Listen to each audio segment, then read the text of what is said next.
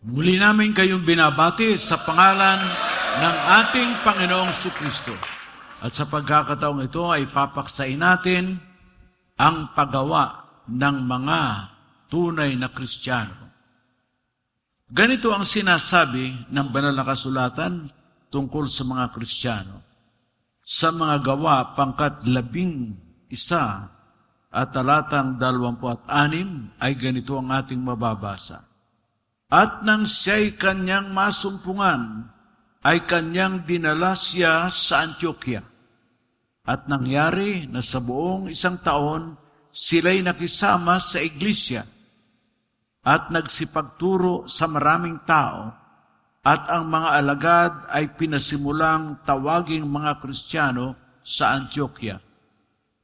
Narito mga kapatid, sa paggawa ng mga Kristiyano, ang aalamin natin eh, ano ba ang kahulugan o ano ba ang katawagang kristyano?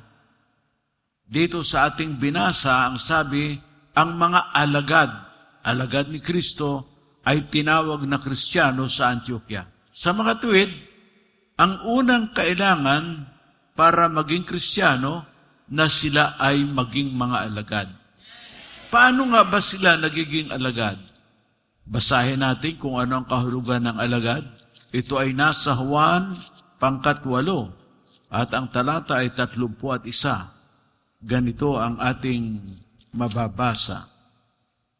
Sinabi nga ni Jesus sa mga Hudyong yaon na nagsisisampalataya sa Kanya, kung kayo'y magsipanatili sa aking salita, kung magkagayoy tunay nga kayong mga alagad ko.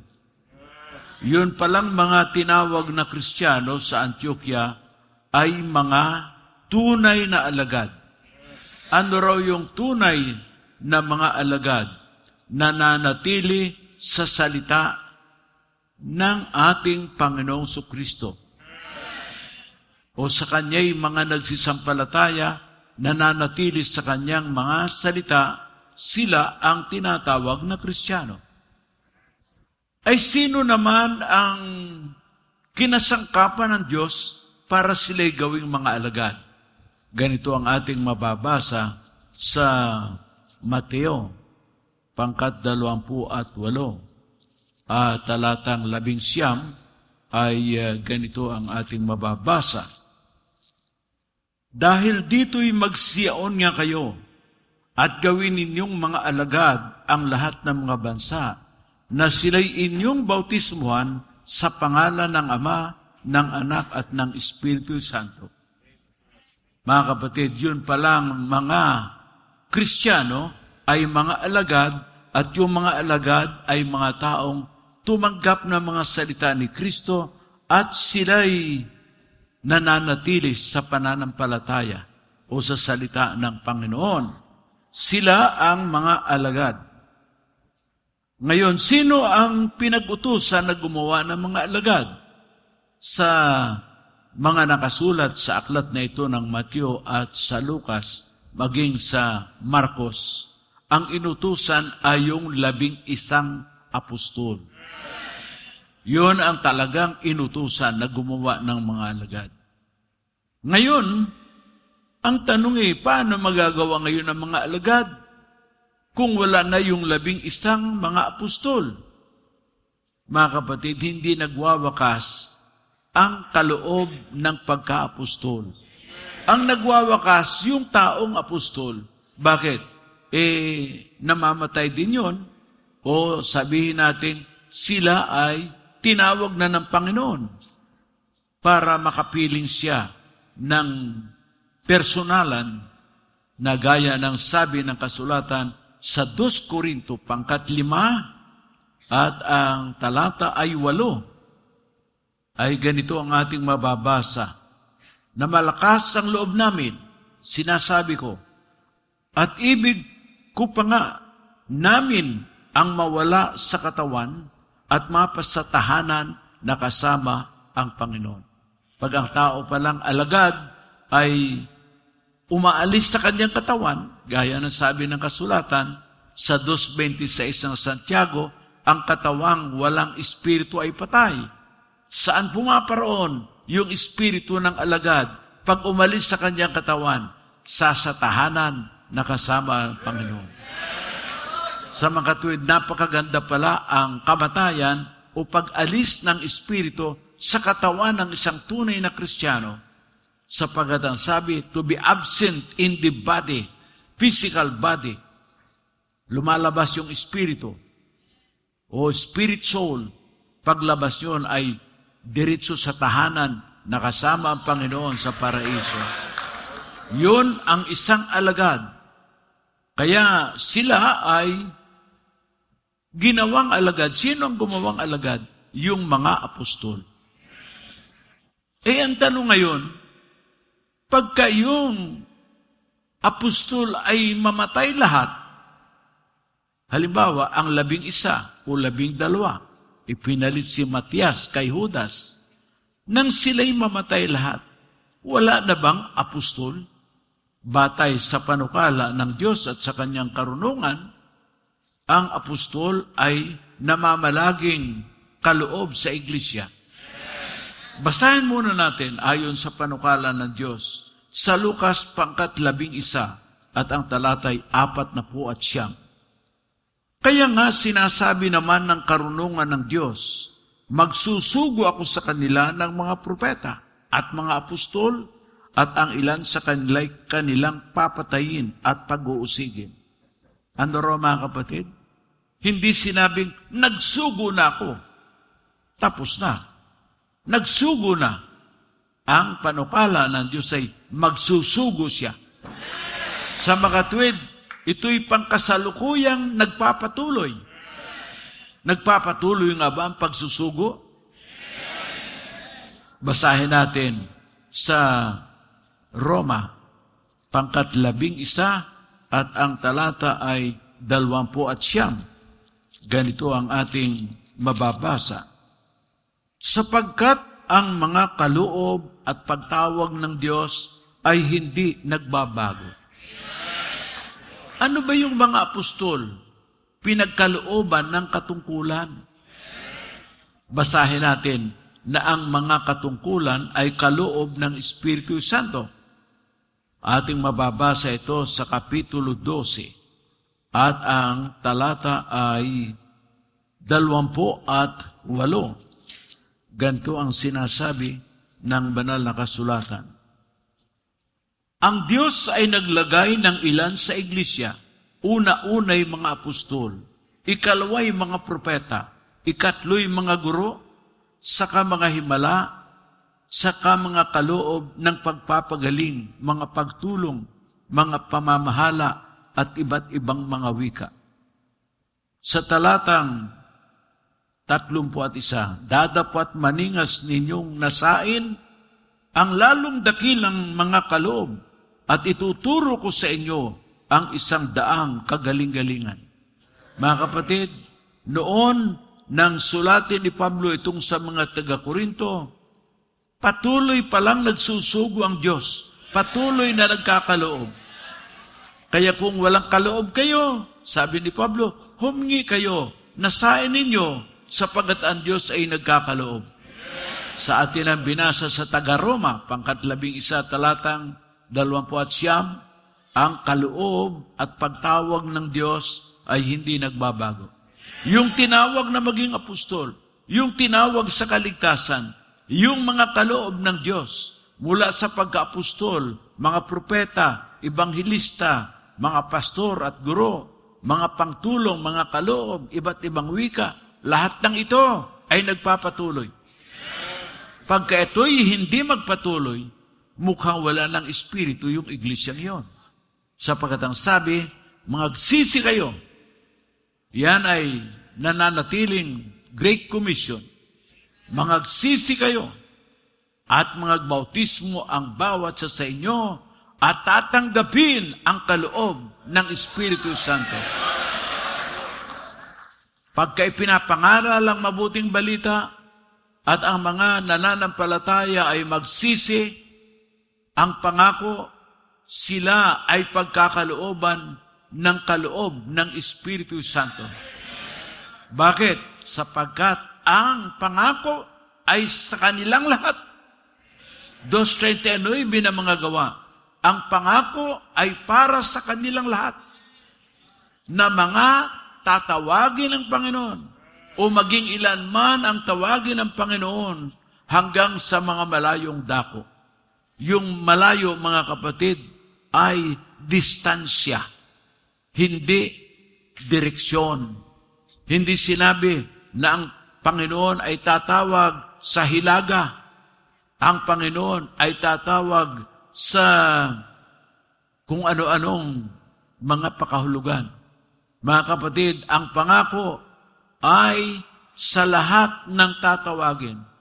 Wherever they are and how far they may be, sila pag tinawag ng Panginoon ay mga kabahagi sa kanyang mga anak na pinagkalooban ng Espiritu Santo. Purihin ang Panginoon. Sila ang gagawa ng mga alagad. Kaya yung mga alagad ni Kristo ay tinatawag na Kristiyano. Sa ating binasa sa mga gawa, labing isa at ang talata ay dalawampu at anim. Ngunit hindi lamang doon, sinasabi na ang pangalang Kristiyano ay dapat ikarangal ng mga alagad.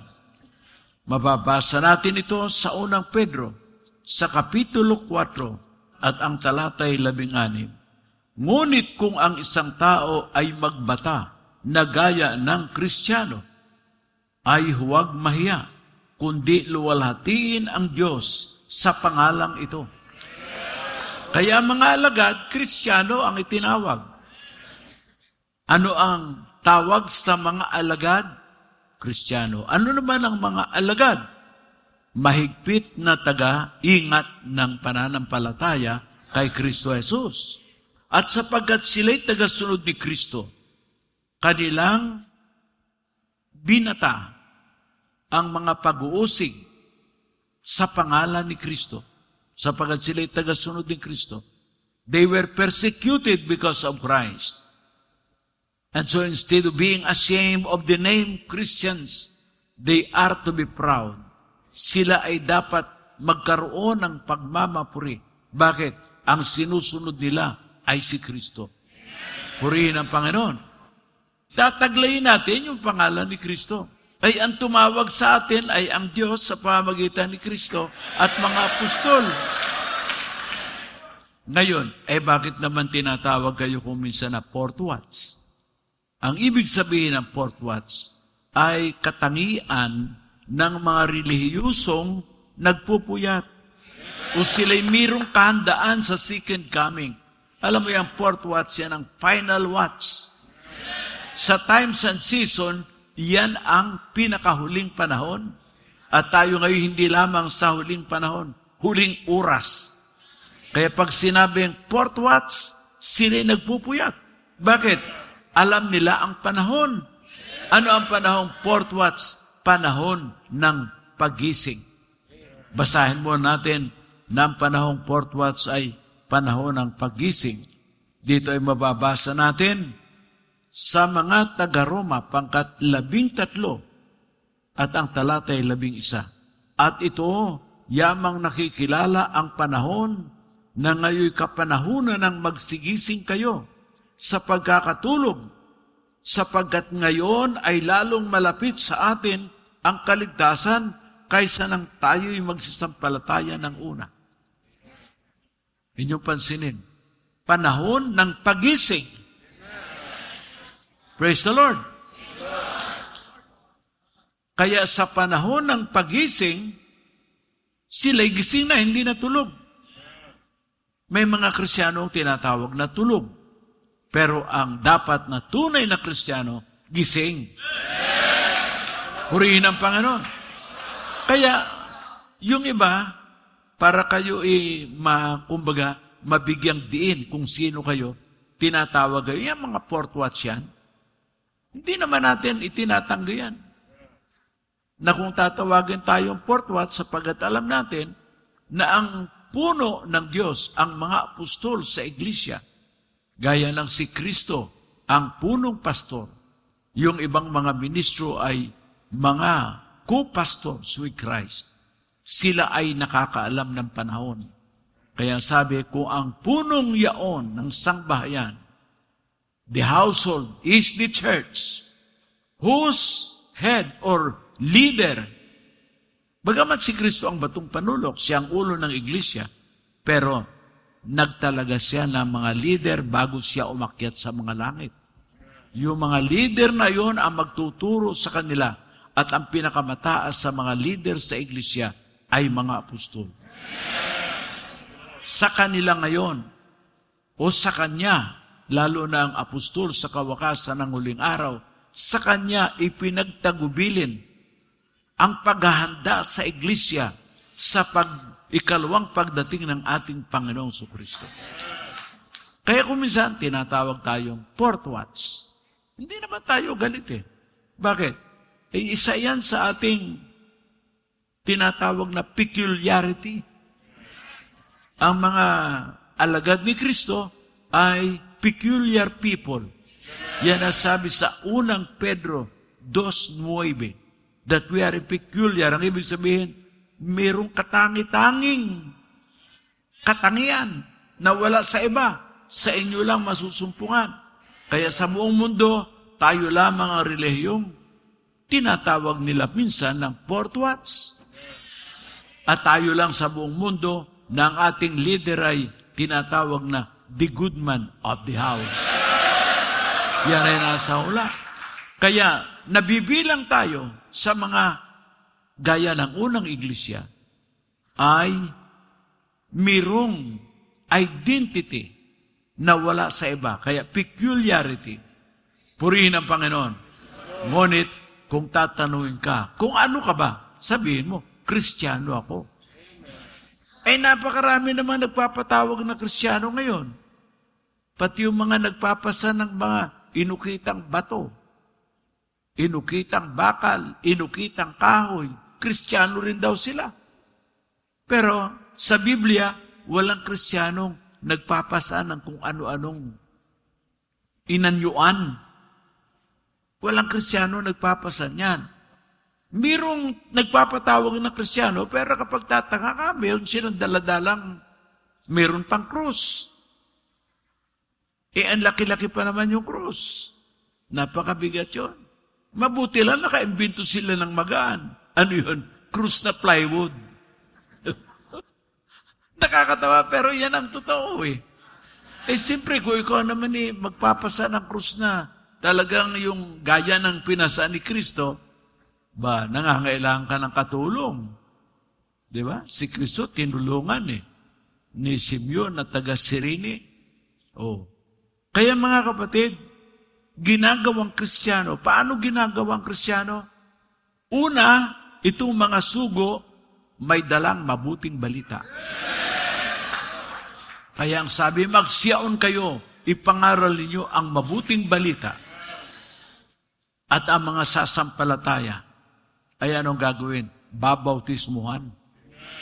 Kaya ang alagad ay isang mananampalatayang nananampalataya at sa kanyang pananampalataya, nagpabautismo siya. A disciple is a baptized believer. Pag hindi nababautismuhan, mga kapatid, mapag-aalinlanganan ang kanyang pananampalataya. First of all, ang mga leader niya, bakit hindi sila nagbabautismo? Ay sabi ni Kristo, go and preach, baptizing them. Ay kung nakalimutan lang ay go na walang baptism, magiging fake na alagad yon. Gawa ng a disciple is a baptized believer and the disciples were called Christians. Purihin ang Panginoon. Kaya upang maging Kristiyano, pagkatapos na tanggapin niya ang Panginoon at tagapagligtas, siya ay nagpapabautismo. Maaring itanong natin, bakit nangangailangan bautismuhan? Ganito ang sinasabi ng banal na kasulatan. Sa mga taga-Roma, pangkat, anim, at ang talata ay apat. Tayo nga'y nangalibing nakalakip niya sa pamagitan ng bautismo sa kamatayan at kung papanong si Kristo'y nabuhay na magulis sa mga patay sa pamagitan ng kaluwalhatian ng Ama, ay gayon din naman kayo'y makakalakad sa panibagong buhay. Yan pala mga nagpapabautismo, sumampalataya sila, and they want to live by faith. Gusto nilang mabuhay ayon sa kanilang pananampalataya. Kaya gusto nilang mabuhay na nalakip kay Kristo sa kanyang kamatayan. Christ died, but He rose again. Ang mga Kristiyano'y gayon din. We are baptized because we accept being buried with Christ. The old man, the old person that we are, sinners, ililibig na natin at tayo mabubuhay sa panibagong buhay. I am buried with Christ, and I was raised from the dead, and now the life that I want to live is a new life. Not my life anymore, but the life that Christ lived. Purihin ang Panginoon. Kaya ang Kristiyano ay mga nabautismuhan. Bakit? To become a disciple, you must be baptized. If one believe and he is not baptized, Paano kayo yun? Maaring huli sa kaalaman yung kanyang pastor. Sa kanila, hindi na kailangan ng bautismo. Bakit? Nakakapagligtas ba ang bautismo? Mga kapatid, ang tagapagligtas ay si Kristo. Ngunit si Kristo ay nag-uutos na ang sumasampalataya sa Kanya na Panginoon at tagapagligtas ay dapat pa bautismo. Eh, ang kanilang gagawin eh, bakit daw yung magnanakaw sa kanan ng Panginoon? Eh, hindi naman nabautismuhan. Eh, mababautismuhan pa ba yun? Eh, namatay doon sa krus. Alang-alang magbautismo ka ng bangkay. Itong ibang mga ministro kung minsan, para napakarunong sila eh. Ah, kami raw, hindi kami nagbabautismo. Napakarunong. Kami raw ay walang sugo. Kami raw eh, walang iglesia. Mga kapatid, pwedeng tawagin niya na grupo na wala-wala. Bakit? Puro wala. Yung nariyan sa Biblia, puro wala. Hindi ang alagad sinusunod yung nasa Biblia. Purihin ang Panginoon. Kaya alam natin ngayon kung ano ang ibig sabihin ng Kristiyano. Mga kapatid, at ang Kristiyano pagkatapos na siya mabautismuhan, ano pa ang ginawa sa kanya? Siya ay ibinagdag ng Panginoon sa iglesia. Kaya mga kapatid, ang alagad pala ay kalakip sa iglesia. Sapagkat si Kristo man ang unang may ginawa. The Lord added to the church those who were being saved. Yung sumampalataya at mabautismuhan ay ligtas. Ligtas kay Satanas, ligtas sa kasalanan. At sapagkat sila ay ligtas na, idinagdag sila sa iglesia. Ang iglesia ay mga taong iniligtas. Ang bawat sumasampalataya, araw-araw at nagpapabautismo, idinadagdag sa iglesia. Kaya mga kapatid, kung minsan ang ating mga kaibigan sa protestante, hindi masyado nagpapahalaga sa bautismo. Eh, yung, yung hindi nila mabautismo, nabautismo ang tuloy ng sabi nila, hindi totoo. Tayo naman, hindi natin hinahatulang, hindi totoo. Sinasabi lang natin, yung totoo. Kung hindi naman natin sasabihin ng totoo, eh ano pa nga ating pinapangaral? Ang ating pinapangal ay totoo. Yun ang dapat iaral eh. Yung katotohanan sapagat sabi ni Christ, And you shall know the truth, and the truth shall set you free. Purihin ang Panginoon. Sa lahat ng aming naging kasama sa oras ng katotohanan. Hanggang sa araw na ito na ipinapangaral ang mabuting balita, ang sabi ng Panginoon, Behold, I will be with you always, even to the end of the world. As the word is being preached, Christ is with us. He is working with us. We are co-workers with Christ. At ang tumatanggap ng ating pangangaral, ang pangako ng Diyos, ay merong tinatanggap din kaligtasan. As we receive the word today, and this hour, today is the day and the hour of our salvation. 2 Corinthians 6.2 Kaya saan man kayo naroon, tanggapin ninyo ang Panginoon. At maaaring sa inyong kalapit ay merong Church of Christ in the Port Watts or Pentecostal missionary. Yan ang adjective ng Church of Christ.